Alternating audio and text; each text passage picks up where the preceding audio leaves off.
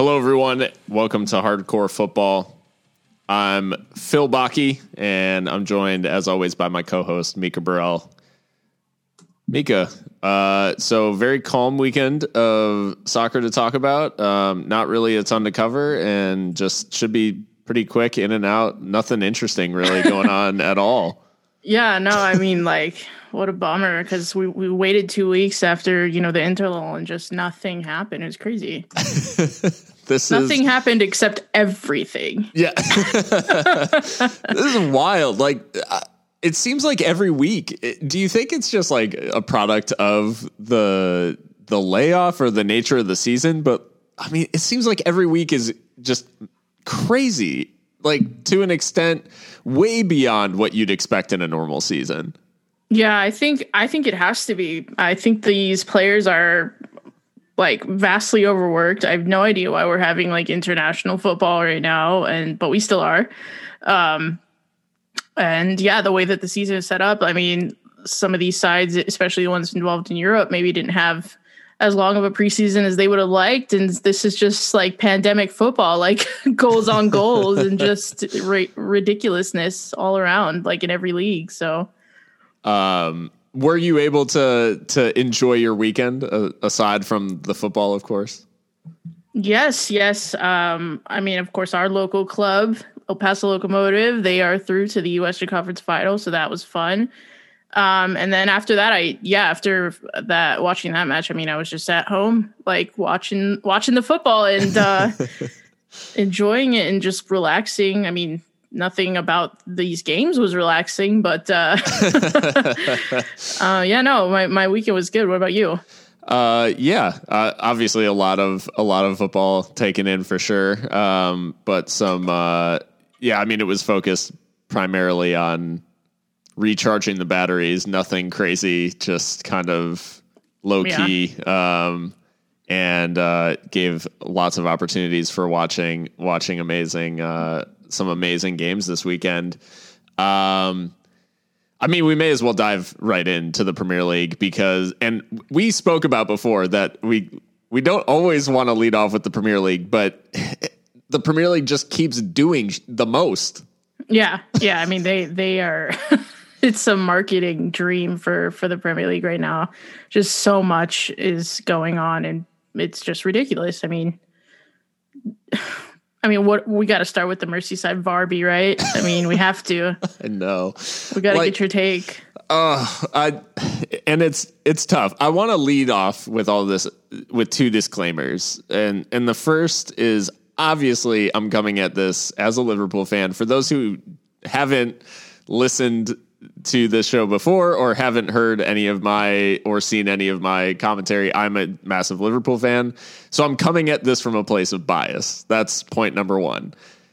Point number two is that I thought that this was a really good game apart from a couple of moments uh, that obviously changed the game. But I think we spoke about it uh, kind of during slash like after immediately following the game, um, and it felt like a derby again.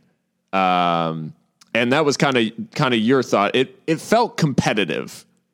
Yeah, the, I mean, this fixture hasn't been in quite a while. Let's be honest. The Merseyside derby. I mean, I remember when I was first getting into the English game and you know reading about the, all the different rivalries and stuff. They would call this rivalry like a friendly one because it's just been so uh, you know weighted in the favor of the Reds in recent in recent years, and so this one felt like a proper derby, like just tackles flying in, goals, um, controversy. Um, you know, much to the chagrin of Liverpool more than more than uh, Everton. But yeah, I mean, I, I, don't know. Carlo Ancelotti's gotten some into this side. He's put his hooks in them, and they're they look legitimate. Um, I think they end the day second in the league, if I'm not mistaken. So something like that. They're up there. I think um, I think they're actually still top now. Uh, or they're top in Villa or second. Villa think, or second, right? yeah. Yeah. So I mean, that's insane. I mean, it's still very early days, obviously, but still, for Everton to to start the way they have is is is you know incredible, and, and I think Ancelotti deserves a lot of um you know a lot of kudos for that and and the club as well in supporting him you know via the transfer market this summer. But yeah i mean the football itself i thought it was a good game. I think ultimately liverpool probably should have won and i'm assuming we'll get into that. But yeah. uh yeah just uh unfortunately the the football was overshadowed by a lot of this var ridiculousness and and officiating and and some like straight up like goon behavior by some of the Everton players. So yeah, just this this this game had everything. My yeah, and I I think that's that's what's most disappointing about it in the grand scheme is we've we've spoken in these first few episodes about like are Everton the real deal? Are they the real deal? And I think we've seen that yes, they can certainly on their day compete, you know, with with any team um, but it's what's unfortunate about this one is that you know in a couple of ways it wasn't so much like the quality of Everton or them demonstrating like this this change about them. It was more akin to kind of an old Everton performance um, against Liverpool, which would be reliant on playing like maybe overly physical at times. Some of the like shithouse kind of stuff to kind of level the playing field, which has been, you know, if a lot of the discussion around Everton is that they are, you know, maybe in a different class than they have been previously, but for large portions of this game, didn't necessarily, or I w- I won't say for large portions, but for portions of this game's c- kind of regressed to like what you'd expect in in kind of uh a team trying to punch above its weight. Um, and the the first moment obviously is is the well the goal I guess like Liverpool's go- first goal, but that's quickly overshadowed um, by the fact that uh, you know the ball over the top. Uh, in that second phase of the set piece, Van Dijk loves to stay forward on those, and Jordan Pickford absolutely flies out and wipes wipes out the Dutchman. Um, and and in the process, we now know um, damages his ACL, and he will likely face a very lengthy spell on the sidelines um, as a result. It's been talked about to death at this point by pundits and everyone, but the at the end of the day, like they don't review it for the red card, a potential red card offense, and it just is one. Yeah, for sure. I mean, I think the the rationale was it was offside, and so therefore we're not gonna look look at that. Which I mean, every time one of these incidents happens now, I just find myself I feel gaslighted. I'm like, do I even understand football anymore? like, and maybe that's, you know, and that's not VAR's fault. I mean, the technology is what it is. It's just, I think, exposing some of the inadequacies, I guess, or the shortcomings in the rules of the game, I guess you could say. And also, you know, some of the less than stellar officiating because uh, I think, I, I, I don't know. It just, I, I don't know what uh, how he escapes any type of punishment whatsoever. And, and you know, the FA did say, well, we're not going to retroact, you know, retrospectively punish him because there was a a decision made on the pitch, which okay, fine, I get that because you don't want to keep calling the integrity of the on-match officials into question at every turn. But I mean, this is just egregious. It's a horror challenge. I mean, he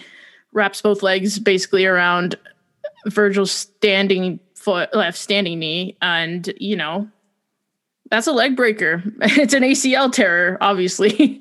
um, so yeah, like you said, he's going to be facing a, a, long layoff, and um, who knows if he'll be the same player. You know, um, speaking from the Arsenal perspective, I mean, Rob Holding had an ACL injury. Hector Bellerin, Hector Bellerin, a player you know renowned for his pace, does not have that pace anymore. Um, that same you know top speed. Um, Van Dijk has, if I'm not mistaken, he started all but one game since, or, or played in one game since, you know, joining Liverpool. So he's been transformative for that side. And, and, you know, Joe Gomez, I don't think has had the most stellar of starts. And, you know, Fabinho's not a center back. Matip is serviceable, but I mean, they're, you know, they're all they're all a level or two or three below Virgil van Dijk, arguably the best defender in the world, and you know up there with you know Koulibaly. So this is yeah, it's terrible. It's really terrible. I mean, you know, I'm not a Liverpool fan, but it's just terrible for the game that this this happens this way. The the interesting thing about the incident is obviously it's it's reckless on the part of Pickford, um, which I found interesting because Van Dijk, where he's receiving the ball, is not necessarily a threat to goal. He's a threat to maybe put it back into the area, but he's not really a threat to score from the angle as long as he closed it down. So the fact that he does charge out is just so reckless and seems so like out of control um, that it's kind of shocking. And I think it maybe underlines a different area of the game, which, you know, we don't have to dive too much into, but I think goalkeepers often get away with being reckless. Um, I think in a lot of cases they could straight up punch someone if they come to clear across, um, and and they wouldn't you know be banned. Obviously, anyone else throwing a punch on the field would be would be uh, an immediate red card. Um, yeah. But in this case, I think he just feels the license to come out and make this challenge kind of with impunity, and and the fact that he does, you know, and then is not punished, therefore reinforcing his belief um, is is just uh, it's kind of it's kind of shocking to me. And the fact, you know, obviously, I think the bitter pill to swallow for any Liverpool fan is the fact that you know he's injured one of the best defenders in the world, not even been punished the small amount that he might have if he had been sent off, which is hardly justice for um, you know a player who may face you know eight to eight months to a year on the sideline, um, depending on yeah. the severity of the of the injury. But um, it it doesn't necessarily capture, I guess, in within these 90 minutes, the the you know, there is no justice in football. That's not really how it works. Um, and Liverpool at the end think they've snatched the winner, and uh, the new guidelines for handball actually turn into an offside decision. what is it now? It's the bottom of the sleeve is where they draw the line. Is that correct? Yeah, they say the t-shirt line, but I think there's supposed to be a like I I don't know. It's an arbitrary point on the upper arm, I guess. That I, I just yeah, the the problem I have with this this uh you know Henderson's equalizer being chalked off for offside is that this is a sport. It's not science. Why are we examining it with this level of detail. And again, I'm not blaming the technology. The technology does what it does. You know, it's right. just the rules. Obviously, I don't know. We need to rethink of some sort because this is never offside for me. Like, um, I just the I think Yerry Mina's foot is still closer to goal than any goal scoring part of Sadio Mane's body. So I just don't understand. Um, and honestly, it would have been a perfect way to cap off the the what should have been a victory for Liverpool because it's a mistake, I think, by Jordan Pickford. Like I don't yeah. I don't really understand what he's doing there. Um, probably should save that. Um, but um, yeah, it's it's unfortunate. But can I say though that I think I think Liverpool probably should have won two one as well. Um, the equalizer, I just I know Trent Alexander Arnold is so so gifted going forward and on on set pieces, but he just lets Lucas Digne blow by him, and he let him do that a couple of times, and I've seen him do that with other defenders too. So that side of his game, I think, uh, ultimately costs Liverpool three points in a way, because um, that that that uh, equalizer for Everton doesn't happen without that, right? Without him just letting his man get away from him, which Lucas Digne is, you know, probably after Robertson, the best left back in the Premier League. So yeah, the the whole thing. I just I'm I'm glad that I'm a neutral for this one because there's so much there that could aggravate me if I supported one of these one of these clubs. And yeah, Dominic Calvert Lewin's equalizer. Obviously, it's a it's a great leap from the from the England forward, and he's he's in such amazing form at the moment. Um, but Fair. I think equally frustrating to Trent to Trent allowing the cross so easily is is Gomez getting caught under the ball um, and not he doesn't actually find he's ball side of Calvert Lewin like he's between Calvert Lewin and the ball, but he doesn't find Calvert Lewin in the box and Robertson is actually trying to get like ball side of Calvert Lewin. He's never going to get there coming all the way from left back. So uh, yeah, that was a frustrating goal to concede because from the moment that Digne is getting down the sideline, you know the target. Yeah. Everybody on the field knew he's going to loft one into the box and say, "Go, like, go get it to to Calvert And, he, Lewin." and he's one of the best crossers in the ball in Europe, I argue. So Yeah. you know what he's going to do. And it may still have resulted in a goal. Like I don't know that Gomez gets ahead to it, but the fact that Gomez isn't immediately finding Calvert Lewin and just smothering or attempting to smother him, um, that you know that You'd that think was he would have been defending those in England training a couple days ago. Sure. but, um, yeah, it's uh, and and and that puts I think Joe Gomez into even more focus now because I, like I said, I don't think he's had a great start to the season, um, by any stretch of the imagination. And now with Van Dijk out, I mean, he's back in contention. You know, um, so yeah, just it's it's interesting. I you know I, when we first started this podcast, I predicted Manchester City to win the league. I did not expect Liverpool to have this much adversity to start, though. I Right. thought it would be close, and I'm not saying that it can't be. It's still Sure. very very early days, but I mean, Alisson and Van Dijk, that's huge. You know, those are two two uh two of the best players in the world in their position arguably and so yeah it's it's unfortunate sorry And- philip well, and two of the pieces that that really transformed this Liverpool side, I think, you know, the the Right. change occurred. You you can obviously point to to Sadio and Mo Salah and Bobby Firmino like coming in and elevating the attack, but certainly Liverpool weren't a serious title contending side until the addition of of Van Dijk and and then Alisson. Um, that's when they start winning trophies. Um, and Right. so you can kind of point to that moment. But um, the last thing I'll say on this, I'm I'm interested in your in your uh, thoughts on this. So obviously Pickford, poor challenge early on in the game. Richarlison punished for a very bad challenge on Thiago uh, in stoppage time as well. Um, the reaction to Richarlison's is obviously much more visceral uh, on the field. I think the amount of players kind of in the area influences just how seen this incident is. Um, but this is again the type of tackle that like could have seriously impacted Thiago's career at 29 years old.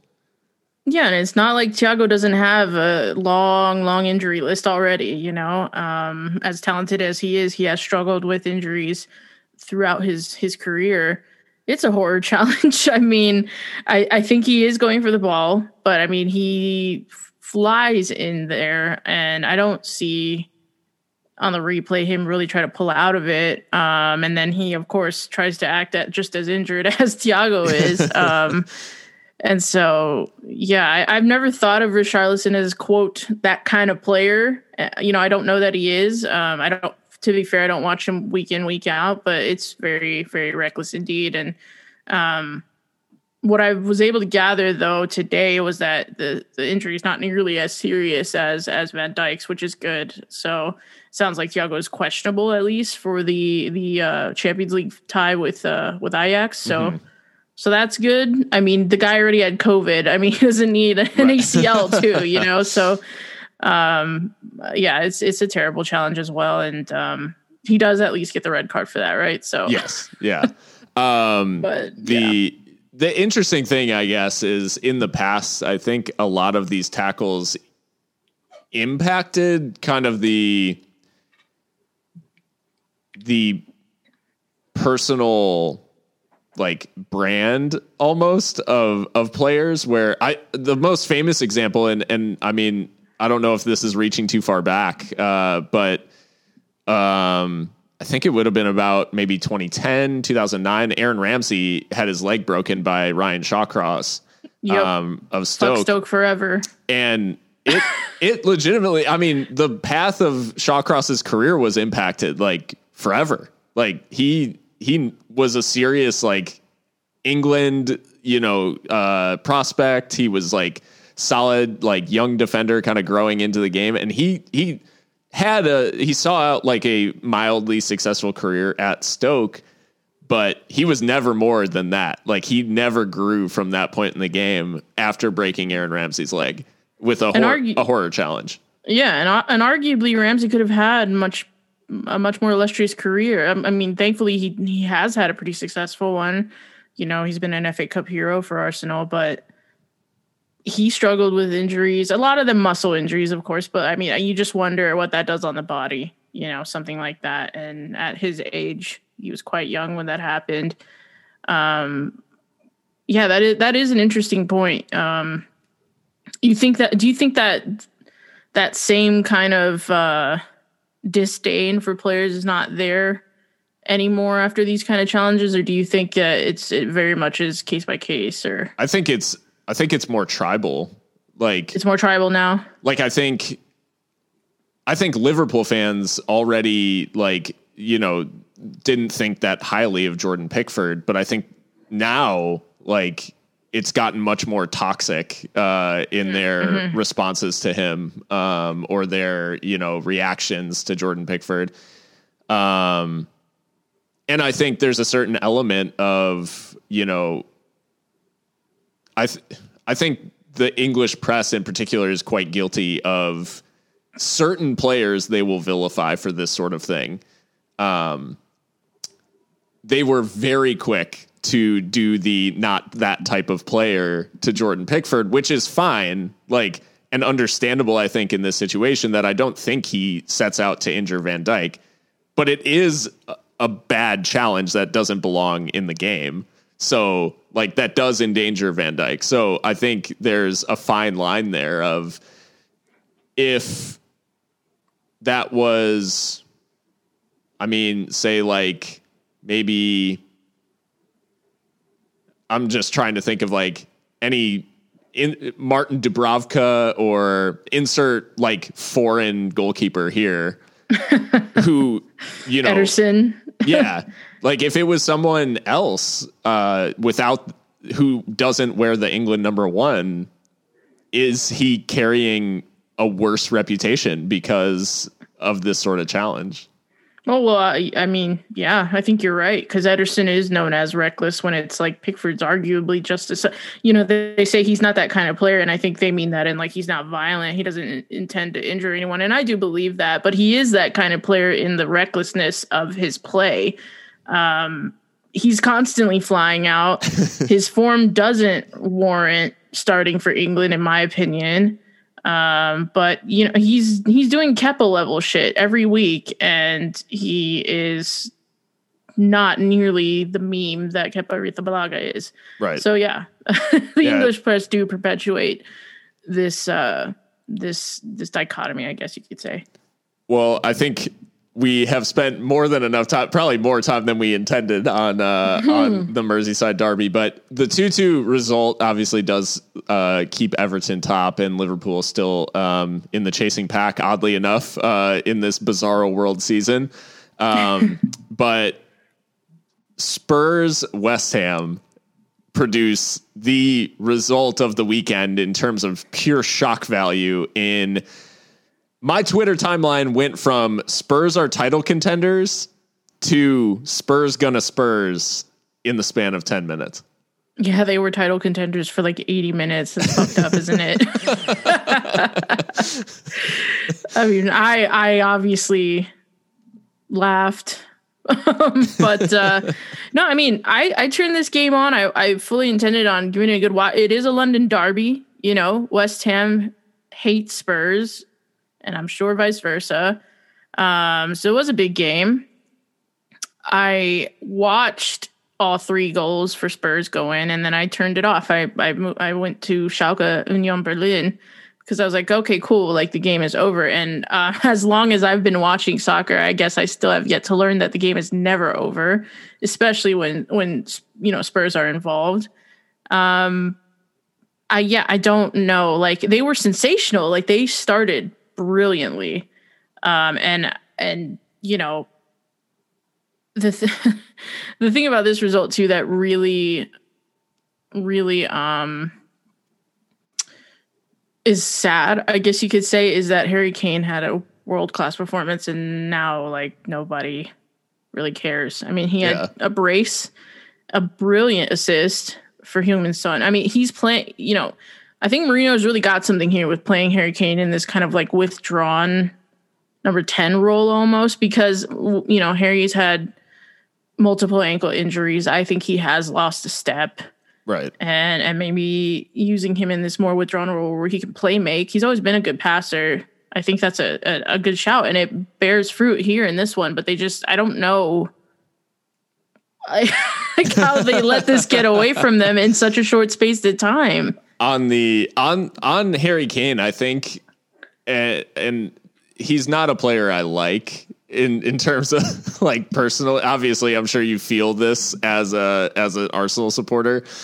I don't like harry kane um, but i think we are currently seeing like the rooneyfication of harry kane because rooney extended his career for a long time once he moved out of that number nine and into that more withdrawn role as a as a playmaker so that's I think, a fantastic point. I think we're seeing it kind of replicated here, and maybe maybe Mourinho's look to look to Alex Ferguson as as inspiration. Um, yeah, he's Harry Kane's got uh, what was that picnic table United vibes uh, on Rooney at the picnic table cloth. Um, yeah, but uh, but anyways, yeah, the capitulation itself is is odd, and I think before we even get there, we have to talk about the fact that Gareth Bale, seven years and five months from his departure uh, uh, from Spurs to Real Madrid, um, returns, uh, comes on as a substitute, and has a chance to win this game for Spurs and fluffs his lines.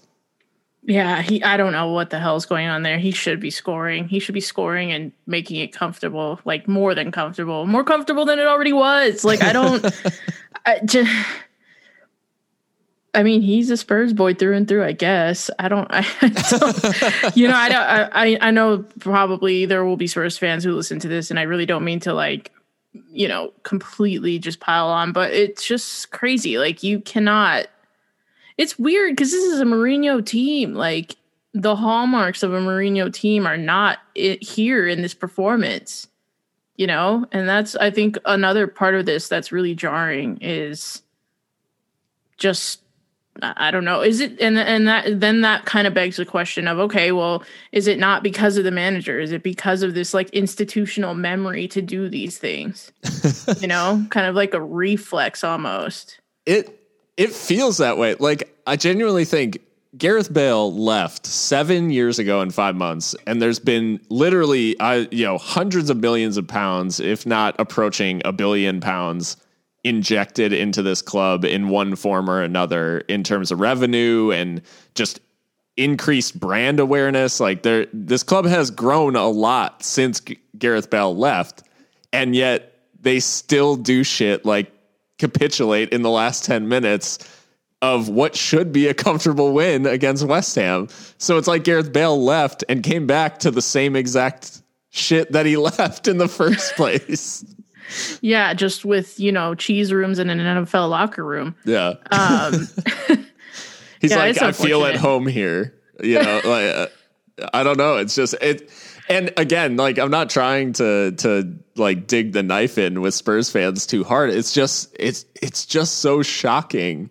Um yeah. and and I think it's sharp it's obviously made sharper. The the nature of the goals has to be like such a the first two essentially like have to just make Jose lose his mind cuz I mean we have a set piece and then we have a simple cross that's just headed home by Davinson Sanchez for no discernible reason.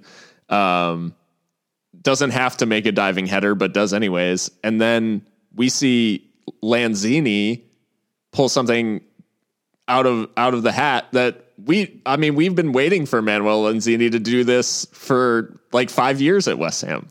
Oh my goodness. Yeah, I, I, it's a wonder strike at the death. I mean, he couldn't hit it any better and I you know, speaking of injuries, you know, we talk about Harry Kane, Manuel Lanzini's been like totally just derailed by injuries and so for him to to do this and then for for West Ham to kind of just all pile on each other like like kids in the in a playground, you know.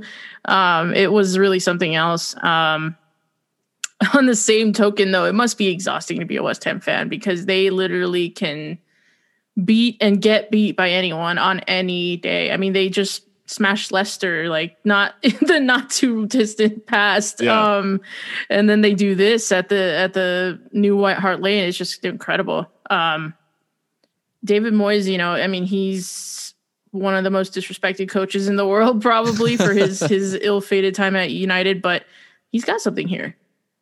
I mostly dislike David Moyes for his uh, butchered pronunciation of Asier Illarramendi. Uh, Iraramendi, if I yeah, that's that's Moyes. Um, no, it it there's something something in the water right now at West Ham, and at least belief, if if nothing else. Um, and and to come back from three 0 down away from home is no small task. Um, in a London derby, yeah, without final, any of your fans there in the final ten minutes. So yeah, that's quite quite the accomplishment for the Hammers, and I'm sure their their fans must have celebrated that Lanzini equalizer as as vociferously as as the players did or Moyes, um, maybe mobility wise, uh, you know, he got out onto the field, but um, not the only 3 3 of the weekend in the Premier League. Chelsea find a way to draw 3 3 against Southampton. And I mean, it's essentially a perfect microcosm of this Chelsea side that Werner scores his first Premier League goal adds a second. Kai Havertz as well scores, and yet this defense cannot keep Southampton out. No, Kurt Zouma is not good enough. Andreas Christensen is probably not good enough either. Thiago Silva was not in the side because he'd been traveling with Brazil. Uh, Kepa is Kepa. Um, Kurt Zouma doesn't help him on that last chance, but uh, he still makes a mistake. Um, and I, it's I, I don't know. Um, you know, I, I like to say that I think that I don't trust Lampard, but in this one, it's not necessarily that there was like a huge breakdown in the system. It was just a lot of individual errors, I think. And you know, may, I mean, I guess that does still reflect on the coach. I mean, you need to be working with these players, but I just think that what they have at the back is not nearly it, you know it's like the meme of like the car that has like a lamborghini front and like a rusted like hoopty for yeah. back like that's kind of you know chelsea at, at the moment and um i i don't know i think uh I, I just have to say, I think Southampton got a lot of energy from the the kits. They had big uh, River Plate energy with these kits. I yeah. really like them. So yeah, um, and Ralph Hasenhüttl is just a fantastic coach. So I, you know, good on them. Yeah, and I'm certainly always happy. I'm happy when for Danny Ings uh, when right. when he does score. Um, and Che Adams, I think, has gleaned some Ings energy from him. Um, mm-hmm. because his goal is a very, I, I genuinely like when it was from the wide angle, I thought it was Danny Ings, just like the location and kind of where he popped up. Um, I was like, oh, that's a that's a Ings tap it, like that's a poacher's goal type thing. But Che Adams gets the goal, and then Vestergaard obviously a little bit lucky with the deflection. Theo Theo Walcott involved, yeah. involved as well. Arsenal Arsenal uh, legend. yeah, he's back back where it all began at St. Mary's, um, rocking the man bun, uh, which is interesting for for Theo. Um, and yeah, he equalizes. So what a great way to to mark your second debut, I guess. Um, so yeah, I'm I'm always happy for Theo. He scored over 100 goals for for Arsenal. So I mean, arguably he probably is one of the modern legends. as funny as that sounds. Oh, I mean, he he absolutely like made a name for himself there, um, and uh, but yeah, uh, they they snag Saints snag a uh, snag a draw in in London as well. Um, so a lot of a lot of big away results this weekend. I think as we keep exploring. Um, but your club Arsenal did face off. Uh, it was Mikel Arteta versus Pep, the uh, the Tiki Taka Derby or something like that. I don't even know. um, but one 0 it ends. Raheem Sterling's goal, but this is a pretty weird one 0 um, Loads of chances for both sides. Yeah, loads of, loads of chances for both sides. I think with um, I think with us, we still are kind of suffering from a lot of the same issues. Just creativity is hard to come by. Um, if Auba's not scoring, no one is, as, as, as is often the case. Um, I think for City, they didn't have Kevin De Bruyne in the middle of the park weaving everything together, so you know they missed him. But I mean, uh, they've got all the other world class players they can trot out, and they did. Um, I think ultimately they win because they've got better players, to be honest. Because um, I think we actually defended quite well. Um, and, and Mikel Arteta is very much focused on structure for the time being and not the, you know, the free flowing attacking football that we've come to, you know, we've become used to under Arsene Wenger. So I've seen fans kind of upset about this result, and I'm just really not. I mean, you know, this time last year we we'd be getting battered six 0 or something like that. You know, to only come away with the one 0 It's still a loss. You know, we still need to bear that in mind as we try to to you know in our quest for Champions League football next season. But this is not a disaster by any stretch of the imagination, in my opinion.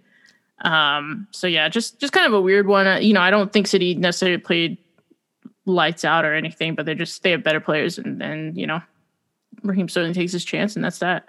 I, I think too when you look at the nature of the chances that City create, um, a lot of them are one through Riyad Mahrez, which obviously not not you know a big negative for City or anything like that, but he ends up shooting from narrow angles kind yeah. of a lot in this game, and um, interestingly enough, it seemed like the chances that were falling to Arsenal were maybe a little bit higher quality but coming from similar areas, like uh, Bukayo Saka gets in, be- in behind a couple of times actually. Um, yeah.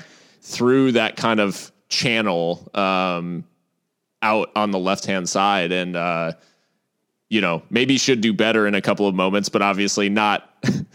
not an in the box sort of player. Um, yeah, starting in kind of a right back, you know, position, and now he's being employed kind of in the center of midfield. But um, but yeah, I, I think both teams were able to create chances from wide, but maybe not those central kind of chances that obviously with a guy like Aguero through the center or for Arsenal, Auba or, or Laka or whoever, you know, whoever's playing through the center, that's obviously who you want on the end of of things, or Auba coming from wide, I guess, most recently. But um, yeah, because uh, we put Willian at center forward, which I, uh, you know, I don't, I don't begrudge Arteta for trying things, um, but that just did not work. Um, I think the idea was to pull one of those defenders out um, to to mark Willian, but Willian just looked uncomfortable in that area and really didn't do much. I think hot take, but I think he's going to be the new Mkhitaryan.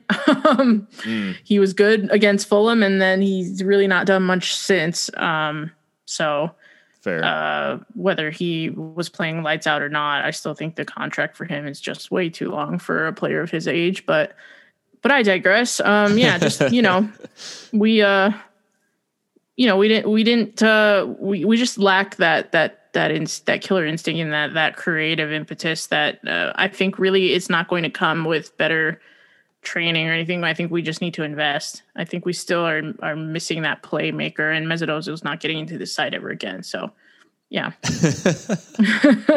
um. So after after all the weekend's results, uh, Aston Villa remain the only uh, unbeaten and undrawn, like perfect start so far. But they do have a game in hand and they take on Leeds on Friday. So interesting uh, little Yeah. matchup there um, and a test.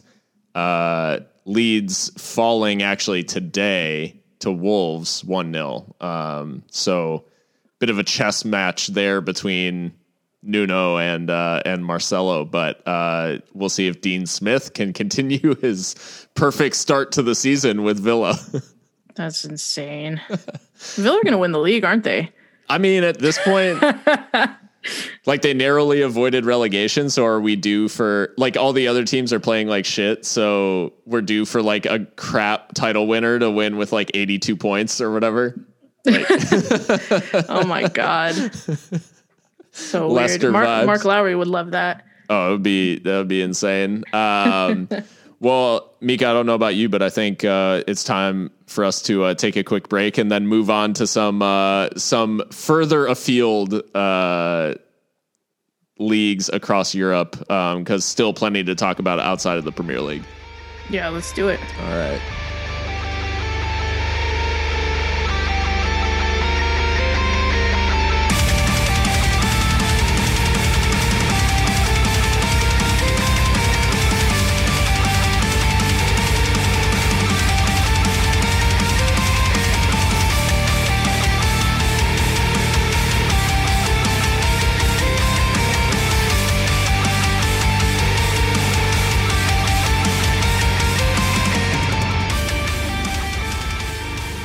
Welcome back to Hardcore Football. Mika, we're headed to Spain now, and La Liga just decided to follow suit with the Premier League um, and offer a couple stunning results and uh, and some VAR controversy as well. So we'll start with Betis Sociedad from yesterday. Uh, obviously, a big match with a couple of teams that have started pretty brightly, but Betis in particular.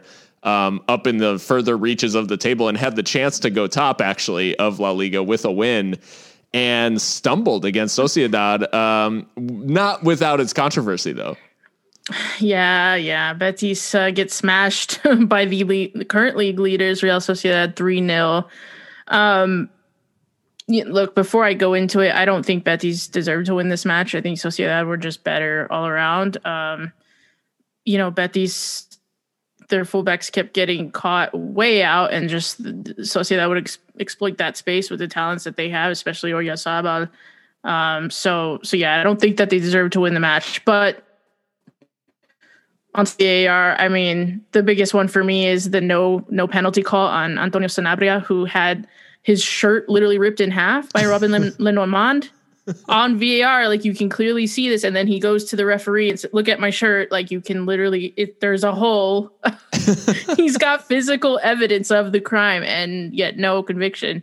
So, yeah, um, and, and VAR looked at it and they just waved it off. Um, I mean, Spanish refereeing has this reputation already, and now we add technology to that, and they're still just ignoring the things that they see with their own eyes. It's just ridiculous. Um, should have been a penalty, and I, you know, Sanabria is in good form. He probably would have scored it, or whoever would have taken it. Um, so yeah, it's you know, again, I don't think betty should have won, you know, had enough to win the match, but betico surely would be annoyed with with this one. And uh, Sanabria also had pretty much. I mean, he thought he had equalized uh, shortly after coming on. Uh, like comes on at halftime and in like f- the forty fifth at like 45 45 Yeah, he has the ball in the back of the net. um, and it's yeah. marginal offside as well. Um, so unfortunate, I think, for Betis in the in the sense that if the goal comes because Oyarzabal's penalty um, in this you know doesn't come until the 74th minute, and in that time there are those two moments where Betis could have equalized. Um, and in the in the one case, sh- definitely should have had a penalty, um, which the most farcical moment of that being the fact that the referee actually it awards a free kick to Sociedad. Like, Yeah, after yeah. watching the replay, is like, oh, free kick against against Sanabria. So, like, it it got worse than just it being the wrong decision of like, oh, it's not a penalty, like no call. He actually gives a foul against the player who had his shirt pulled. Yeah, it's just like at this point, I just they I feel like s- some referees are like insulted by the fact that they have to consult the technology and still go with the call that they want, and it's just crazy. It's absolutely nuts. um, yeah, uh, and and Robin Le Normand, man, like he was being pretty dirty all night, like just grabbing people, hauling people down. Like I, I he, I guess he's he's kind of lucky too to make it through the match. So yeah, just wasn't to be for for uh, Real Betis on the day. Yeah, uh, Pellegrini denied the chance to go top um, with his his new club, but um, we mentioned we mentioned obviously like old school old school Manchester United with Wayne Rooney and David Moyes. So obviously we have to mention the third goal scorer for Sociedad, Adnan Januzaj. Yes, man. The former United prodigy had that spell in Dortmund where he went on loan, did not play. you know, just was supposed to be the next big thing. He's now at Real Sociedad. He put, he, you know, he's pretty good for Sociedad. I think he's finally found a place. So, um, yeah, good for him. But it's just, I don't know. It's annoying. this whole that game annoyed me so much. Just everything. yeah, I think uh, I thought I think Beticos uh, the world over will be annoyed with the result um, and certainly see it as a missed opportunity to to gain some ground, given the fact that the big boys in the league, at least Barca and Real Madrid, both lose uh, one yep. 0 in their respective games um, Barca to Getafe and uh, and Real Madrid to Cadiz. So I mean, what did you what did you make? I mean, for them both to go down in the same weekend is kind of momentous. There's not been many weekends like this in La Liga in recent memory. Yeah, this this weekend was one of those weekends where Atleti fans are over the moon. Um, that that the two big boys drop points. Um, you know, with with Bar- you know, fair to be fair, I did not watch the entirety of both these matches, but I did catch some of each.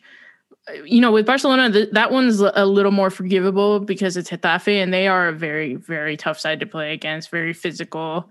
Um, some would say dirty, uh, and uh, they're always kind of reaching around those European spots, and they were last last year as well. So that one's they should still be beating them. Don't get me wrong, and, and Ronald Koeman will have questions about this one, but um, that one's not nearly as shocking to me, at least as as as Real Madrid falling to Cadiz at home at the um, Estadio Alfredo Di Stefano. Um, Cadiz have never beaten Real Madrid on the road, and they are newly promoted, and it's just very.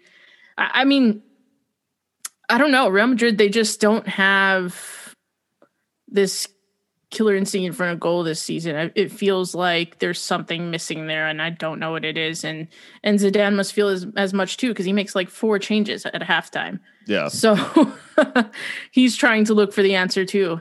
Um, so yeah, uh, very strange indeed for both of them to lose, and both of them to lose uh, going into next weekend's Clásico. So right, yeah. I found it. I found it particularly fun that beIN Sport all, all their broadcasts had like. Like El six Gran days Clásico, six days, like, yeah. and meanwhile, like both those teams were just offering absolutely nothing mm-hmm. for 90 minutes in in their respective matches. Um, I mean, you mentioned Madrid, and I think we've focused a little bit on Barca, obviously, because they had a couple of co- comfortable results, and and I think we know there are flaws uh, in that Barca side, and I think we know that there's um, just a lot of things that Koeman like needs to figure out uh, sooner than later um, to get them firing again. Um, Antoine Griezmann probably remains the biggest question mark, but for Madrid they have all of these pieces that we know are effective. We know that this team, you know, essentially like these 11 players have all been very good at one point, you know, whether together or not. But it seems like the biggest problem that Zidane is having is finding what players he wants to play with Benzema up top. Like he can't Yeah. decide whether it's Vázquez that should be up there. Obviously, Vinicius Jr. like plays has played more frequently this season. Um, but Jovic comes in again, like Luka Jovic not really making the impact that Zidane probably wants. I know he had written Jovic off initially, so Yeah. it, it just seems very disjointed. And is this perhaps the area where we're now seeing the lack of business for Real Madrid start to make an impact, where they're just like maybe gonna be toothless sometimes? Yeah, I think that's fair to say. I mean, they you know they didn't do any business this summer as far as incomings, but you would think with the amount of business they did the previous summer, it would have been enough. And the summer before that, I mean, where is Eden Hazard? You know, I mean, he has been, you know, either overweight or injured, like for the vast, vast majority of his time at Real Madrid. Which, um, you know, not to say that that injuries are his fault. Uh, Well, I don't know. Maybe they are. Maybe if you're not taking care of yourself, you're more injury prone. But uh, that that transfer is looking like a flop. I'm Right. sorry to say. Jovic has not settled, and and you're absolutely right. They're trying to find the answers to to supporting Benzema, which that in itself is is almost a unique problem too, because for for years and years, Benzema was the foil to Cristiano Ronaldo Right. and now someone's got to be the foil to him. And Vinicius, very talented player, but finishing is still an issue for him. Um, Lucas Vázquez will work hard for the side, but he's you know limited in what he can do. Marco Asensio, I, I don't know what to think of him yet. You know, he had that ACL injury. Um, Jovic again, like I said, not really. It's not happened for him so far at Madrid. I don't know if they intend to keep him or, or what, but yeah, they're they're just going to look a little bit toothless at times, and um, you know, usually they're pretty solid defensively. Ramos does make like a goal line clearance in this one, so Yeah. that's that's good. But uh, yeah, just um, a weird one. And and Cadiz, man, they should be very proud that they were able to come away with something here because that's really a huge, huge result for for a club like them. Assist by Alvaro Negredo. Like, what is gonna- he doing there? I was just gonna say, like, uh, you know, he's been at some of the biggest clubs in the world, um, but Alvaro Negredo now plying his trade for Cadiz and uh, assisting assisting the goal for uh, for Choco Lozano, not to be confused with Chucky. yeah, crazy. Um, the the another big match, obviously, you know, in I guess eastern eastern Spain, uh, Villarreal versus Valencia in the Derby de, de la Comunidad. Uh, Villarreal, I would say, heavily favored given Valencia's unrest and just general kind of uh, poor form um, so far this season, but they Villarreal made it kind of tough on themselves. Yeah, they did. I mean, it was it was all even for for long stretches. I think Unai Emery is very much still trying to figure out what he wants the side to look like, and he's doing a lot of tinkering.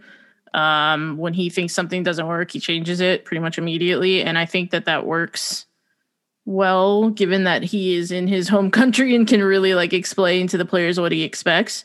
Um, but I think it's coming together. They did make it a little bit hard for themselves with um, for much of the match and just not really finishing um, that well. But uh, then the wonder strike from who else? Dani Parejo, the the former Valencia captain, um, and uh, it was a great goal. And uh, he refused to celebrate wildly, which I thought was pretty classy, given how the way that he left was less than amicable. I don't think that has anything to do with the fans, though. Very much just the club. But um, Right. but yeah, they they ultimately uh, see it through, and and they've had a a decent showing of it in in La Liga so far. you express concern about your boy Takefusa Kubo being in the hands of Unai Emery, and in stoppage time of this one, kind of loses his head and gets sent off. Yeah, yeah, he's still a kid, so he very much acted pretty childish there and, and got himself sent off. Um, yeah, it's it's an interesting one. Like, I just I think I w- my concern was more just being a salty Arsenal fan because it just did not go well for us with Unai Emery. but uh, I think ultimately Unai is a good coach. Yeah. admittedly, I don't know how fluent Kubo is in Spanish. I would think pretty well since he came through Barca's academy. But uh, right. yeah, the the Japanese youngster gets sent off there, and um, he won't be seeing the pitch for a little while. So. He's like Catalan only. Uh, um, the the other ma- uh, massive result for a historic club in in La Liga and one that has been in the top flight uh, without interruption um, is Bilbao Athletic uh, Bilbao get a win against Levante and a massive three points to kind of steady the ship for them. Yeah, they were sitting in the relegation zone to start the day. And as you mentioned, Phil, they've never been relegated from La Liga. So it was looking pretty dicey there. Um, you can clearly see in their results the drop off when fans were no longer allowed at San Mames. Um, you know, for those that don't know, Athletic Club are very much kind of like the Basque national team. I mean, they are huge in in in Bilbao and the surrounding areas and across Spain. Really, they have a lot of fans. Um, they have they even have a, a fan group here in, in, the United States in Boise, where there's a big Basque population, and they play friendlies in Boise, Idaho, every now and then. Um, That's wild. So they're yeah, so they're a huge club. Um, but yeah, you could you could tell from from not having fans how much that has really impacted Athletic, and and I think Gaizka Garitano was on the hot seat um, if if these poor results were to continue. So this is a huge result for them, um, and I think that lifts them to like comfortably mid table, so like 13th or something like that. So yeah, um, big one for Athletic Club it's always amazing uh, to me that they've never been relegated, despite the fact that they their recruitment is only of Basque players. Um, they yeah. they literally do not sign anyone who doesn't have Basque heritage uh, or lineage, at least. Um, so that is just always so crazy to me that they've just consistently maintained, you know, it's top amazing. flight level, uh, despite not you know just splashing out for for stars or anything like that. And in fact i mean as a selling club probably one of the best in the world in terms of returns on investment. I mean they got right. 70 plus million for Kepa. Crazy. And they got a decent fee for Aymeric Laporte too. So yeah, yeah. i mean because they you know they don't really negotiate. I mean you're gonna pay what they ask or what the release clause is, and, and that's that because of how restricted they are in the way they do business. So, right. um, yeah, they're very unique club indeed. For anyone who is looking for a club to support in Spain, Athletic are definitely one to to look at. They've got a very vibrant culture and, and a history. So. Yeah, and and a a couple good uh, Basque Country rivalries now in La Liga um, mm. as well. Um, so yeah, definitely one to watch. Sociedad, you know, prominently displaying the Basque flag on the back of their alternate kits as well. So yes, uh, yeah, it, it's a uh, that's a, a very healthy rivalry as well. With Sociedad being the uh, the former the the the boyhood club of one Xabi Alonso as well. Yes, and he's coaching there, I believe, right? Yeah, coaching the B the, team. Yeah, I wanted Arteta to bring him on the staff at Arsenal so bad. like I would love that. um, the last uh, the last really big result in Spain, Atlet- Atleti uh, rise to see off uh, Celta Vigo, and and it's Luis Suarez, El Pistolero, in the six minute, uh, kind of showing what this what this partnership with Diego Costa could potentially be. Yeah, yeah, he uh, opens the scoring for Atleti, and they both played very well. Although Diego Costa goes off with an injury, and he was like in tears. So either he was in a lot of pain, or he knew it was serious, or both. Um, so you know, just as we thought we were seeing the budding of this shithouse partnership, it might actually be longer than than we think to really see them play together again. Um, but yeah, this is a huge result for Atleti because Barca and, and Madrid both drop points, so they'll they'll be really enjoying this one. Um, shout out Lucas Torreira, who made his debut in midfield for uh, Los Colchoneros. He had a very good debut. I thought his game just suits Atleti to the ground. I mean, just win the ball, fight for the ball, pass it, simple pass to the to the flanks. Um, and he's Uruguayan, so there you go. I mean, he's just made to play for Atleti. so um, and he he worked so hard, he had to be helped off by two staff members because he was just cramping so hard. So hopefully that was just because he hasn't played in a while and not because of any serious injury. But um, you know, on the South of Vigo side, not great to get beat at home at the Balaídos, and um, they have a serious goal scoring problem. Um, if if Iago Aspas is not putting it in the back of the net, then it, Santi Mina or anyone else are not really offering much. Um, so I, I wonder if if if Aspas is going to have to do another madness to keep uh, to keep the uh, Galician side up. So, and I hope so. I think that there should always be a Galician side at least in La Liga, and with you know Depor, Super Depor's uh, yeah horrible fate in recent years, it's it's it's just Celta up there now. So we'll see. Yeah, winless now in four for Celta, and that's uh, definitely. I mean that it, that is including uh, draw to Valladolid, a loss to Osasuna, um, and now losses to Barca and Real Madrid or Atleti.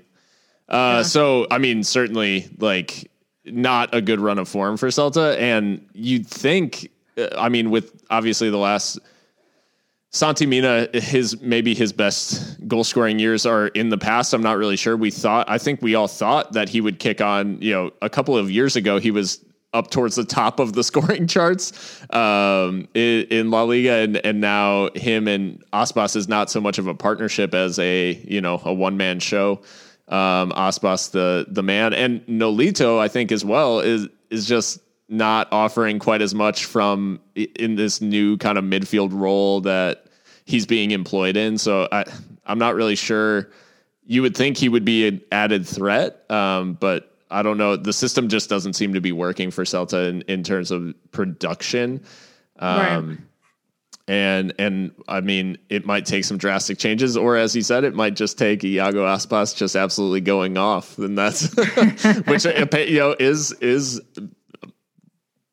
certainly possible, uh, but might not be enough to keep them up. But we'll see uh, as uh, as things continue in in La Liga. Um, a big weekend, but.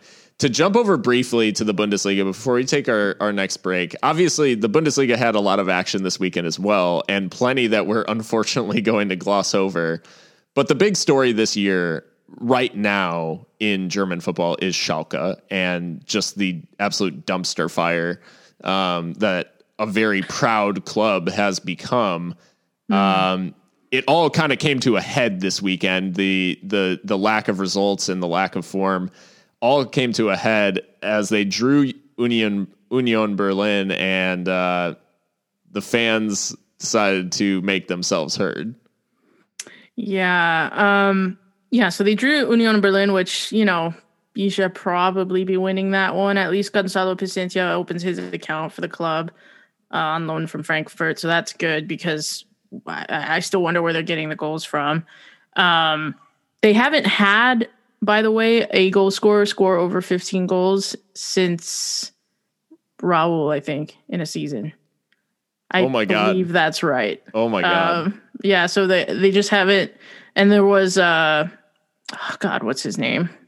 The Dutch striker, Huntelaar. Yeah. He scored a whole bunch, but that that's yeah. been a while now. Yeah. So they just yeah, they just need to recruit someone for that. But yeah, um yeah, as you said, the uh, ultras they they uh met the club brass at the uh, Veltins Arena and and I'm just to read the quote because even just reading it it's like scary.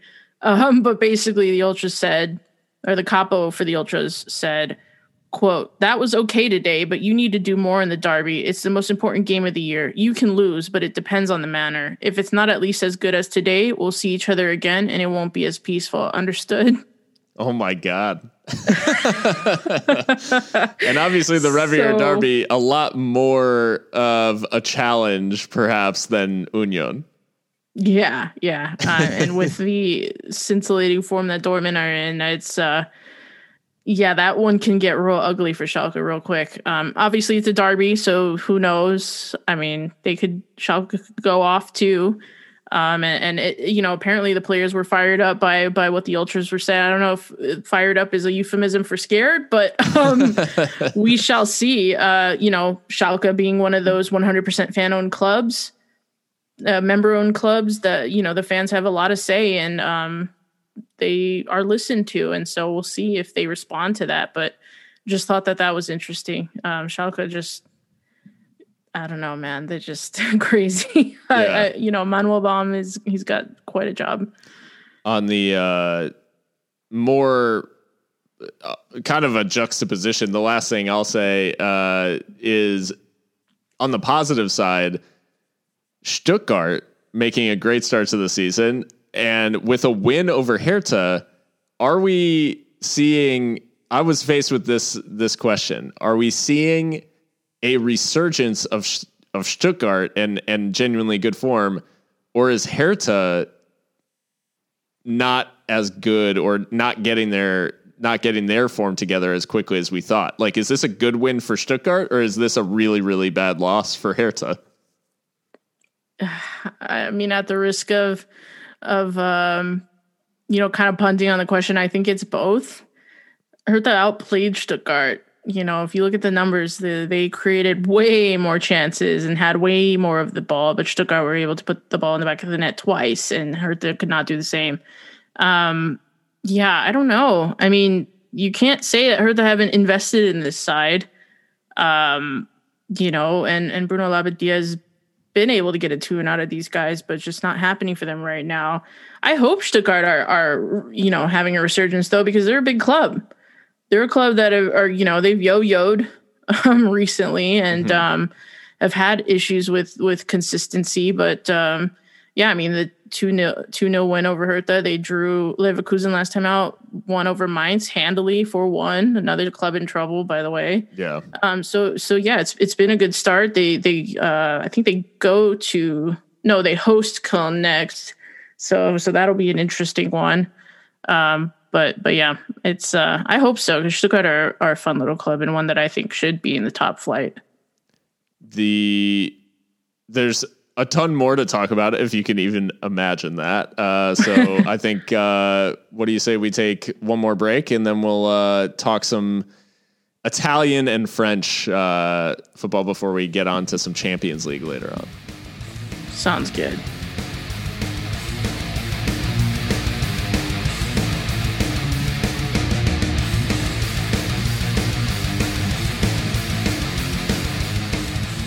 Welcome back to Hardcore Football, Mika. It's it's time to talk Serie A, and the the big result happened kind of first thing um, on this match day, and it was an exciting matchup: Napoli versus Atalanta, and Napoli off the, on the back of being deduct or being deducted a point for not fulfilling their fixture against Juve and being awarded a loss in that match as well.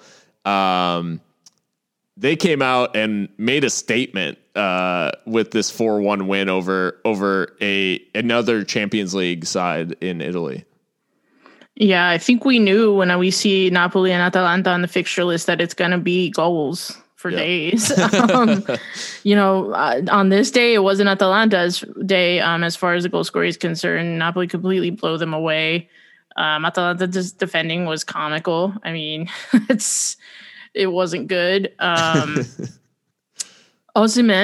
opens his account for Napoli yep. after making his big money move from from Lille, so um, that's good.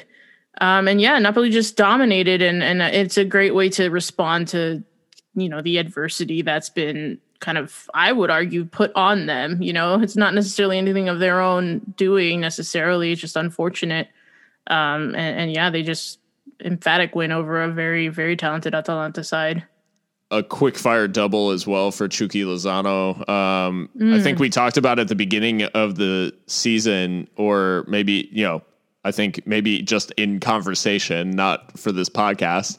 Um, about the fact that he kind of seemed like it just didn't work and you know hey like maybe maybe it was a bad move for him to maybe he left the Netherlands too early and and all of that and I mean now he's he's in really good form and and looks to be fitting in quite well to this to this Napoli side. Yeah, yeah, uh, yeah. You're absolutely right. I I definitely said that for a while there. It looked like he wasn't going to make it there um, in Italy, but um, I think a lot of credit goes to Gennaro Gattuso for the way that Napoli is playing. I think that it's very easy to get into this kind of lazy narrative about about Gattuso that he he'll yell a lot and threaten the players a lot and get a lot of work rate out of them, but he's got this Napoli side scoring for fun. Um, and and a lot of people thought that De Laurentiis was insane for hiring him after after uh, you know um, Ancelotti departed, but uh, it's worked. It's worked really well, and and it's it's awesome. I mean, you would think these two things kind of don't go together, but um, he deserves he deserves a lot of, of kudos for for how it's going in Naples.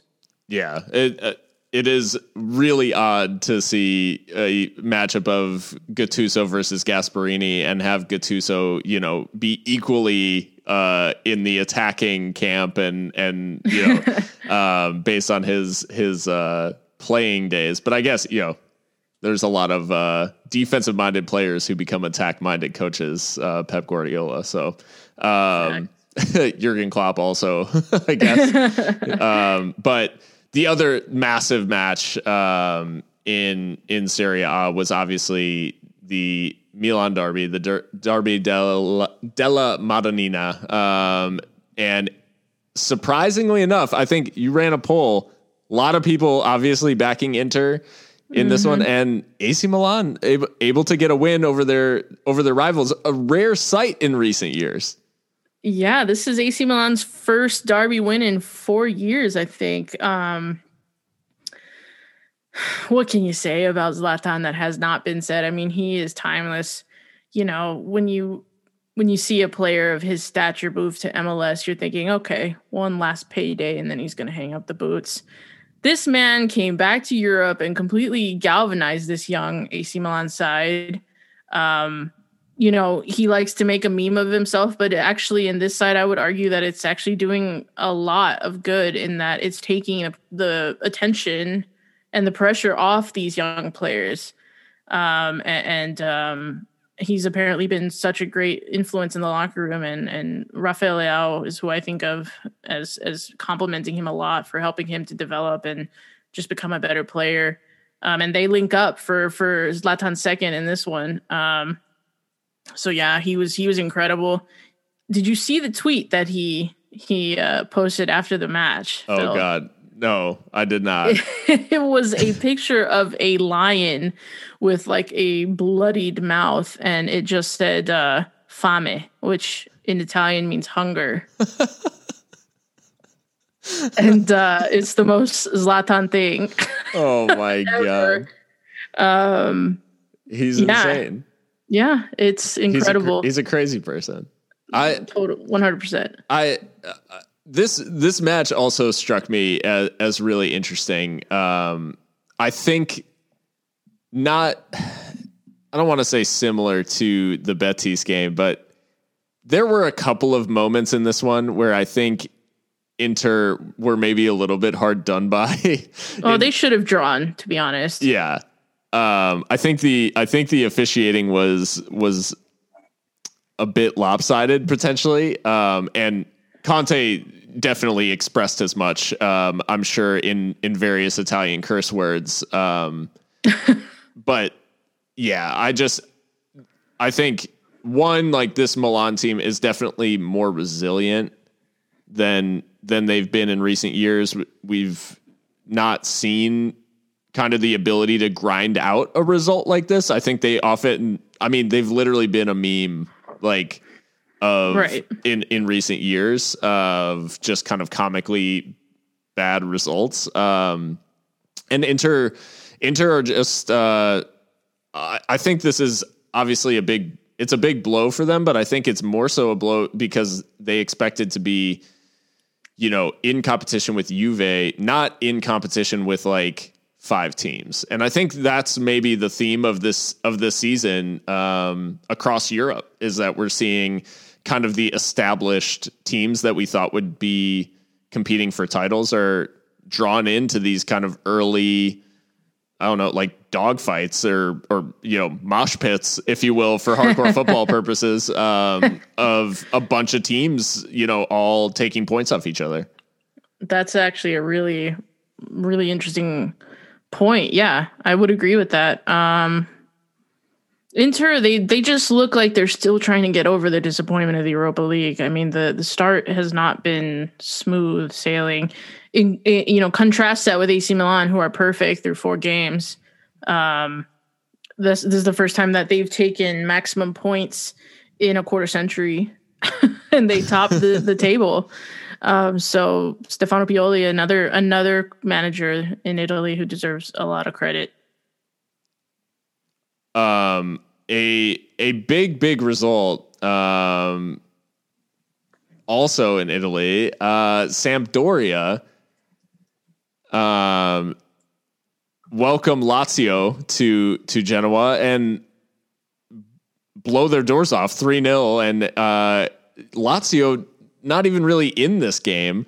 Um, no shots on target, but they were they are at the moment um, missing their main goal scorer, uh, Ciro Immobile.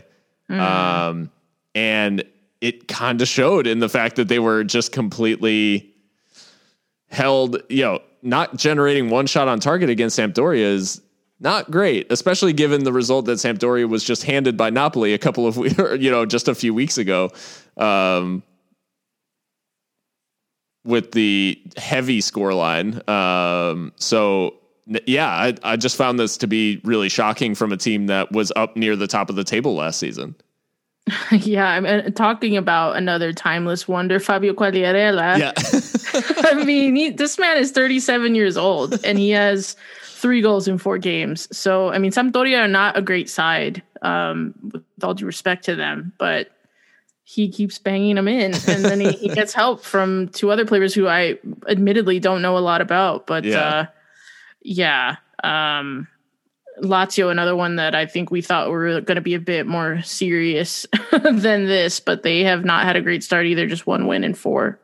Yeah, and the last the last big one in Italy we have to discuss Crotone holding a ten man Juve to a one one draw, um, and uh, Alvaro Morata getting the only Juve goal, but Chiesa uh, assisting it, if I remember, and then being sent off. So a bit of a uh, bit of a mixed bag for the uh, Juve debut debutante debutee. Yes, um, from from Fiorentina, and uh, a much well on this show, anyways, maligned transfer. well, hey, at least he's playing, right? You said there would be possibly space on that right that right hand side. Um, what did I didn't get to see this one? What did he get sent off for? I actually didn't see the uh I didn't see the challenge um, okay. or anything. That's crazy. He's, it uh there were a lot of cards handed out in this one, so it could be it could be you know something uh Wow, yeah, there were one, retaliation two, three, or something like that. Seven cards. Seven yeah. cards handed out. Yeah. Um huge result for Crotone though, obviously. And it was a weird. It was weird because it was a pretty changed side too for Juve. Mm. Um, Morata obviously getting the start, but um, a completely changed like midfield. We know Weston McKennie is currently out with COVID. Um, do you think there's maybe just based on the team selection? Do you think there's maybe bigger impacts? Because uh, I mean, like none of his normal starting midfield of Pirlo's normal starting midfielders actually started this game, and in fact, uh, is the only one who actually even came in. Yeah, I mean the the the bigger question for me, and this has been a question since even when Sarri came in, is why is Paulo Dybala not seeing the pitch? Yeah, a player as talented as him, like you have to find a way fit him. In. I mean, surely, right? Yeah. Unless I mean, I don't know what it could be that uh, you know. I followed Dybala since his Palermo days, so I very much have a soft spot for him. But it's like, surely, like he fits somewhere here. He can yeah. play as a striker. He can play as a ten. uh, or you know a shadow striker, whatever you want to call it. Um, so that that to me is really weird. That Especially- he has not seen the pitch. So especially with Ronaldo out, also with COVID. Um, But with Ronaldo, out, like that's always been the the narrative surrounding Dybala is that oh he occupies like too similar of a space as Cristiano Ronaldo, and that's why he's not playing, which is somehow also used for him not playing for Argentina. Um, like when Messi's in, so I Yeah. I guess if he's then not playing even when Ronaldo's not in, it's like he's gone. You know, he's gone for Portanova instead of Dybala. Like right, which like who the hell is that? Right. First of all, like Portanova and Kulusevski like over Paulo Dybala is just it seems nuts on its face. So I just I don't know. Do you think he moves? I think I, I want him to move. Like I would love to see him in uh in Spain or in England or something. 'cause Yeah. it's, it's just it's it's getting to a point where it's like ridiculous. You free know, free Dybala. Um, free, free the homie. yeah. uh, quickly to France, Mika. I mean, Liga Un offering up some some more uh, big matches this weekend. Maybe none of the shocking results, um, perhaps uh, of elsewhere, but um, Marseille continued their kind of bright, you know, uh, ending of last season and beginning of this uh, with a nice three one win over Bordeaux, and also a couple. Well, the first goal, anyways, pretty stunning goal. Uh, From from Thauvin. yeah, Thauvin, Florian Thauvin showing his class. What a goal. Yeah, just a nice curly effort into the top corner. Um, another one of those Newcastle French uh, players that did not make it there, but is reviving himself in France. um, yeah, great result for for for Andre Villas-Boas' side. Also, he's he's really done well with this side because Jordan Amavi, I think, also scores a goal, and he was a meme for a long time, um, just as a player. And uh, I think he's really turned it around under under Villas-Boas. So good result for them. And um, I mean, I low key laugh at any time Bordeaux lose because of how Koscielny left Arsenal.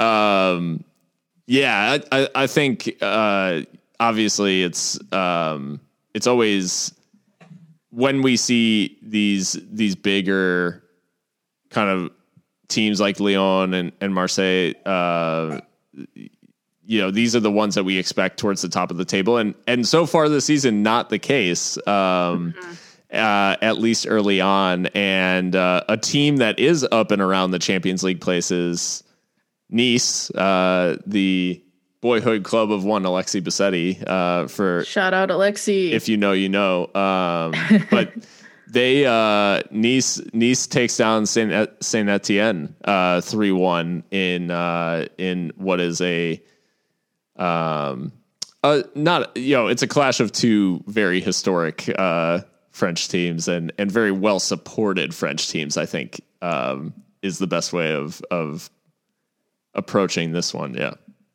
Yeah, Saint Etienne have been pulled apart in the transfer market, unfortunately. Um, Saliba's gone, Wesley Fofana has gone to Leicester, um, and and they just aren't, you know, the same side they were. And you know, I'm not surprised to see them ship three to Nice. um, Yeah.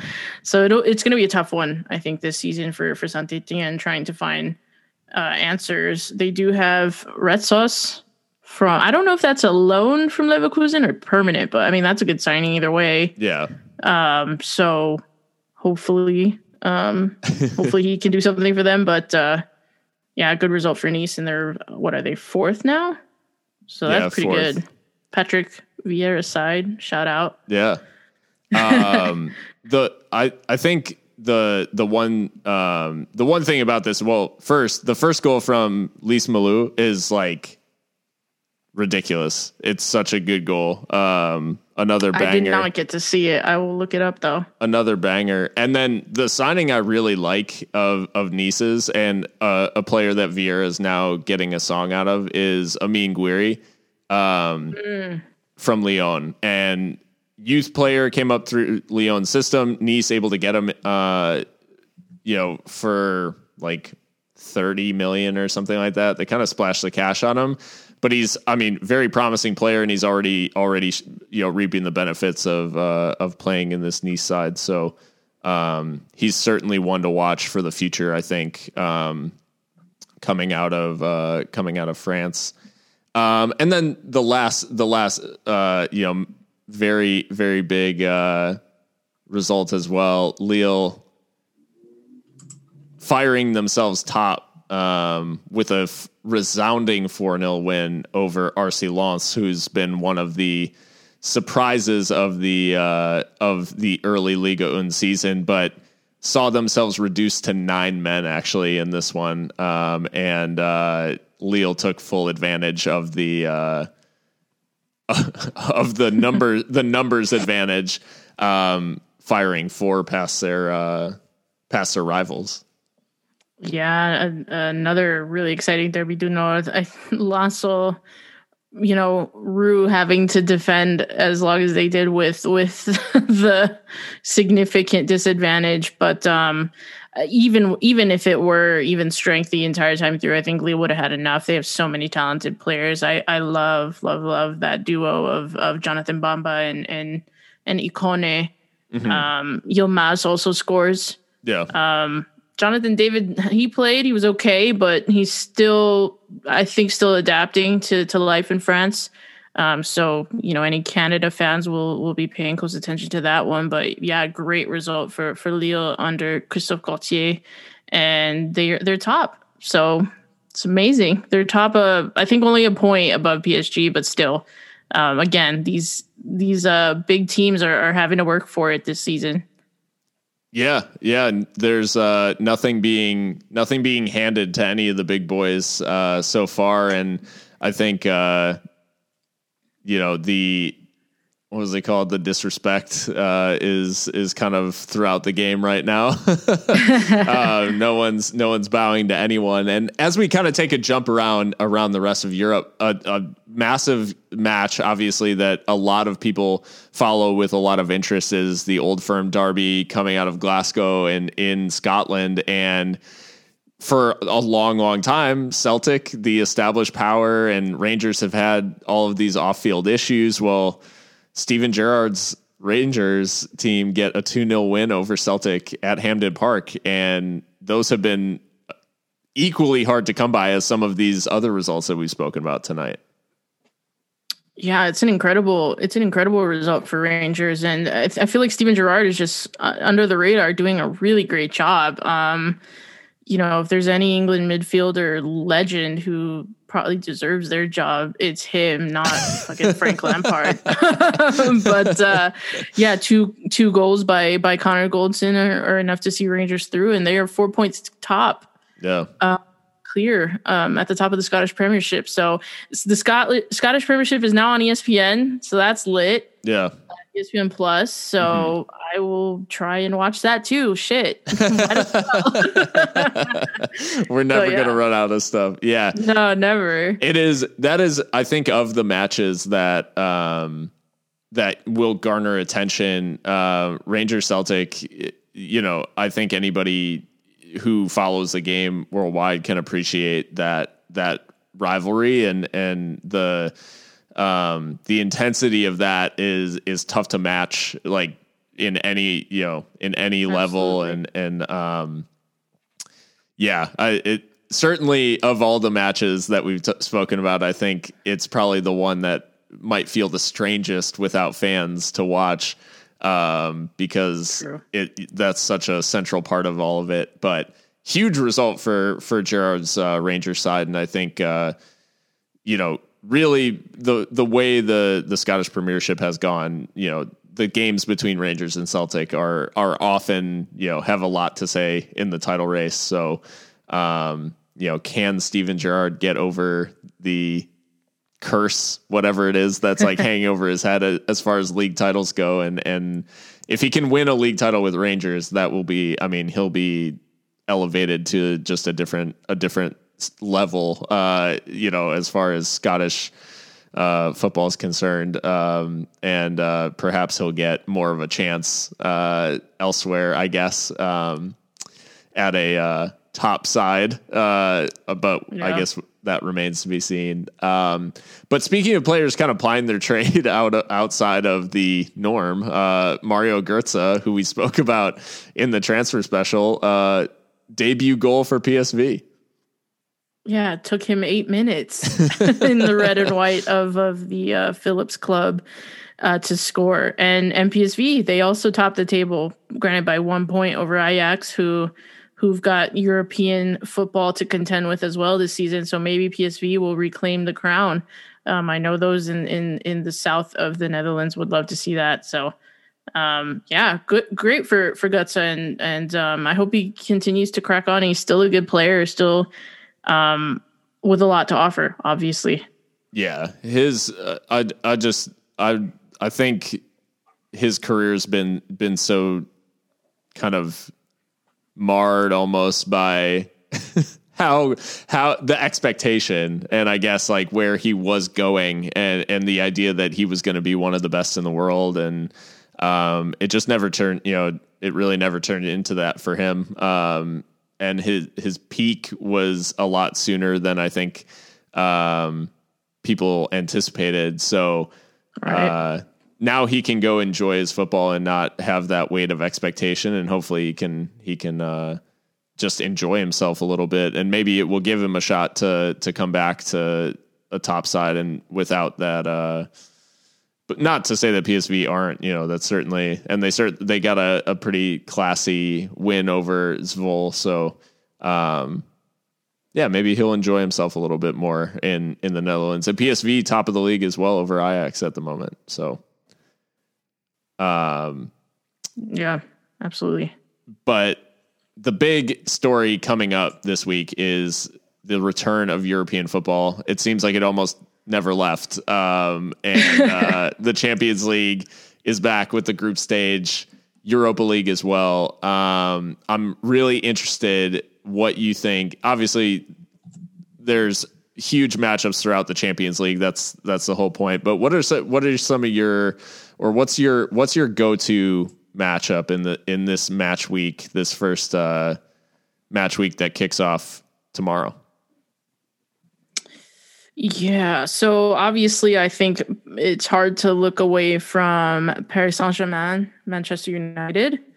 Um, obviously, they had that really explosive tie, like what was it, two years back already? Yeah. Where, or was it last year? I don't know. It's whatever. Um, where Ole Gunnar Solskjaer kind of it was two years ago, right? Where yeah. he kind of uh, made his name, I guess you could say. Rio Ferdinand. That, uh, yes. Get the contract out, put it on the yes. table. Yeah, whatever. Like the accent, though. um, yeah, so that one obviously is going to be interesting. Um, Chelsea Sevilla, that could be tasty. Uh, Sevilla, well, both teams really are the the last two Europa League champions, so that'll mm-hmm. be an interesting one back in the the elite, the most elite competition. Um, so yeah, those are the two. And then you know, personally, I'm really looking forward to to uh, Mönchengladbach and Inter Milan. Uh, hopefully, Gladbach have not been great to start the season, and neither have Inter. So I don't know. Maybe we'll uh, maybe we'll we'll see something there. Yeah, I uh, I mean, obviously, you know, f- selfishly, again, you know, Liverpool Ajax is is a, yeah. a pretty cool matchup of, of two, you know, European giants, uh, you know, in terms of, of the history with the competition. Um, but yeah, Bayern Atleti is just that's fascinating as you know, it's not unstoppable the, force and immovable object vibes. Yeah. Yeah, and I think given the fact, you know, because I think Bayern obviously would carry the the expectation as the favorite as the champions, but the this Atleti side especially is so set up. Like I feel like Diego Simeone would will have locked himself in a room, a dark room, with the Hoffenheim tape. and just like there's just like dark, you know that like horror movie music is just like in the background as he watches like Andre Kramaric making like darting runs behind. Um, and he's just seeing like where Koke can exploit space like on Yeah. the counter and that's hit just I don't know. It'll be interesting though, like given the departure of Thomas Partey. I'm interested to see like the impact on this Atleti side in Europe. Like I, I don't know that we'll necessarily see it as pronounced in La Liga, but certainly in Europe, I think that's where his departure may cause some issues. Um, but we've seen this Bayern side struggle with the counterattack, and Atleti absolutely feasts on that. They sure do. Yeah. Um, you think Bayern play that sarcastically high line in this one? They do it just for just for the lulls, like Simeone, dare Simeone to to get in behind. I don't know. It's a it's it's an interesting one. I don't know how much of a you know. We've obviously seen Hansi Flick, you know, get to and win a European final, but like, do we know Hansi Flick the gamesman? Like, do we know Hansi Flick the the tinkerer, um, or is he just kind of the the man motivator? right. Yeah. I, I truly don't know. Yeah. Can I say something? Sure. Um, and I hope your sister doesn't listen to this, but like with Hansi Flick now, he's like done like all he's unlocked all the achievements in one season. so it's to me, it's almost like is he going to suffer kind of from what Pep Guardiola did at Barcelona, where it's like you won so much so quickly that there's just this like drop off and you can't the momentum you've used up all your momentum in one season. Do you know what I mean? Yeah, Um, or do they crack on? I mean, it's I don't know. I worry about him, I guess, in that sense. Sure. Yeah, I mean it's got to be t- it's got to be jarring for a coach who you know has the interim label slapped on him and then wins everything. Like Right. that's that's a lot. Um, when it's like, hey, steady the ship, and you're like, no, I think I'll win the treble. Like For real. that that's kind of crazy. So I I think um, I think obviously he's capable of of it, pretty much anything um, given that, but there is maybe an element of you know I, and maybe he's maybe he's grounded enough in the club and in the like in his own kind of world that it's not he doesn't really think that way and maybe it's maybe it's not something you know he success is just an expectation like not a not something to be like chased Right. but right. but his mentality you know far be it for me to to predict i guess like what what is going through hansi flick's mind but um but i feel like compared to the other personalities of the world game we don't know him as well as we know like pep or klopp or even you know tuchel or or you know nate simeone for sure um like they all have these kind of very specific personalities and and we kind of can try to get inside their heads. Hansi, I don't I don't feel that way about him like uh, yet. You know, it, he doesn't he doesn't carry that uh And he's quite stoic to boot. yeah. So it's like even harder to get a read on on the man. But uh it's it'll be an interesting one. yeah. I, I'm I'm really fascinated by by a few of these matchups and obviously the the Europa League starting up too, not to like poo poo it or anything like that. Obviously we're focused on the Champions League, but the Europa League always offers some some fantastic matchups. Yeah. Um there is a group that has like Celtic in it and Milan and Lille, I think. Like that's fun. That's Yeah. a lot of fun. Um obviously Arsenal play in this fucking competition. So uh we take on Rapid Vienna on Thursday. So obviously I will be trying to to watch that. Um uh, our our group is a joke. I mean, we have Dundalk, Molde, and and Rapid, which I think actually are the the most tough competition. Um, but it, it's kind of fun that we're going to Ireland. Like the the travel is not nearly as bad Right. as it was in in other seasons. But yeah, um, you know, I think Europa League actually is like the hipsters competition because it's got all these like uh weird weird match. Like I mean, where's um Maccabi Tel Aviv versus Karabag. Like Right. Dino Dina's Zagreb versus Feyenoord. Like that's kind of lit. um, yeah, Spurs playing LASK. So yeah, there's just a smattering yeah. of big clubs and and some of the European. Uh, I hate to say minnows, but I don't know what else you would say. I would love to know the last time, if ever, there was a time that Spurs and Arsenal both played teams in Europe from the same country on the same day. That's so weird. It's probably never happened before. Oh my gosh. Because Rapid and Lask are both Austrian sides. Um, that's right. That's really weird. Anyways, odd trivia late into the hours of hardcore football. um, Nice Leverkusen for me is like probably stands out as one of the big ones. Celtic Milan is is also a, a, a fascinating um, fixture. Although I do think Milan are are massive favorites. Um, yeah, Celtic never really show much in Europe, do they? Yeah, that uh, PSV Granada. That's kind of interesting. Granada beat Sevilla in the Andalusian derby this week, and PSV are off to a good start. So that's an interesting one. Yeah. Um, and then yeah, you always do have the the odd ones like Leicester versus Zorya Luhansk. Um, so yeah, there I I do really enjoy the um, the Europa League and and some of the broad kind of um, the more broad like exposure to to different different types of, of football and and even even teams like Red Star, like Crvena Zvezda, Zvezda um, taking on Hoffenheim. That's always it's always interesting to see the Belgrade teams involved uh, because they yeah. carry quite the reputation. So um, obviously not as intense if supporters are not involved, but yeah, the Europa League is is always a lot of fun for sure. Um, well, I think uh, I think we're probably we've probably overstayed our welcome in in our listeners' ears by this point. Um, but gosh, this weekend was just so crazy. Um, and Mika, I want to know.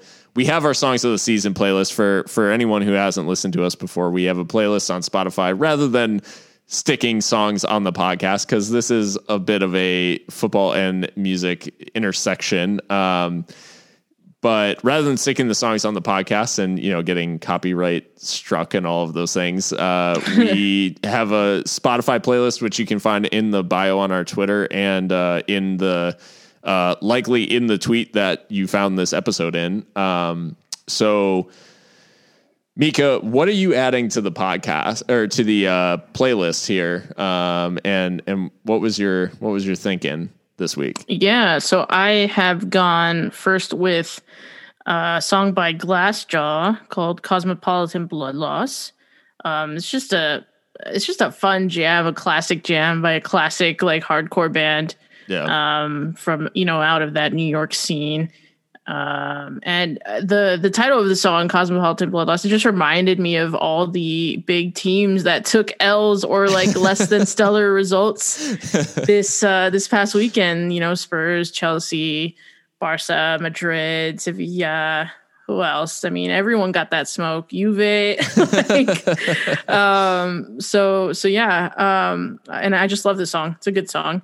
Yeah. Uh, and then I've also gone with um, The Artist in the Ambulance by Thrice, another just banger. I love Thrice. Yeah. Um, they're one of those bands that their music has kind of spanned a bunch of different genres, I would argue. Like, sure. Some like kind of hardcore, some kind of post hardcore, some more like ambient style. Like, they've just done so much in their careers. Um, and uh, this one's just a shout out to to all the players that are having their careers like you know severely impacted by these horrible challenges that we saw. Mostly, uh, you know, shout out to Big Verge. Yeah. Hopefully, uh, you know, I'm not a Liverpool fan, but you love to see the the best players playing, and um, so this one kind of just made me think of him um, as he as he starts his his rehab with the ACL. So yeah. What about you, Phil?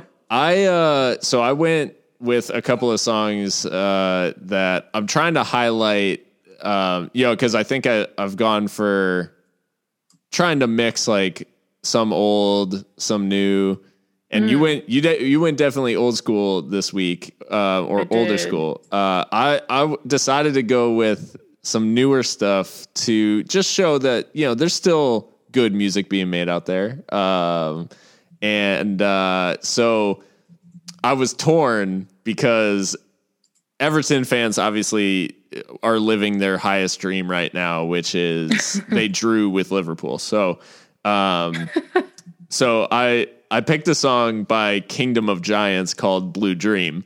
I did not pick the Dance Gavin Dance song called Blue Dream, uh, which I almost I did. Um, but I went with this this one because Kingdom of Giants just put out a new album called Passenger, and I have been jamming it quite frequently since it dropped last Friday. Um, so I would just in, uh, encourage anyone to check it out. And the song Blue Dream is just this. It's kind of this weird mix of like a soft song and a heavy song, and it's just really great and unique and and I would just yeah I I really really enjoy it um and then another another newer song uh for this other one it's a band called Invent and Invent Animate um and it's their song Hollow Light and I got a kick out of it one the song is a banger um little little heavier I would say um but still like some very melodic parts.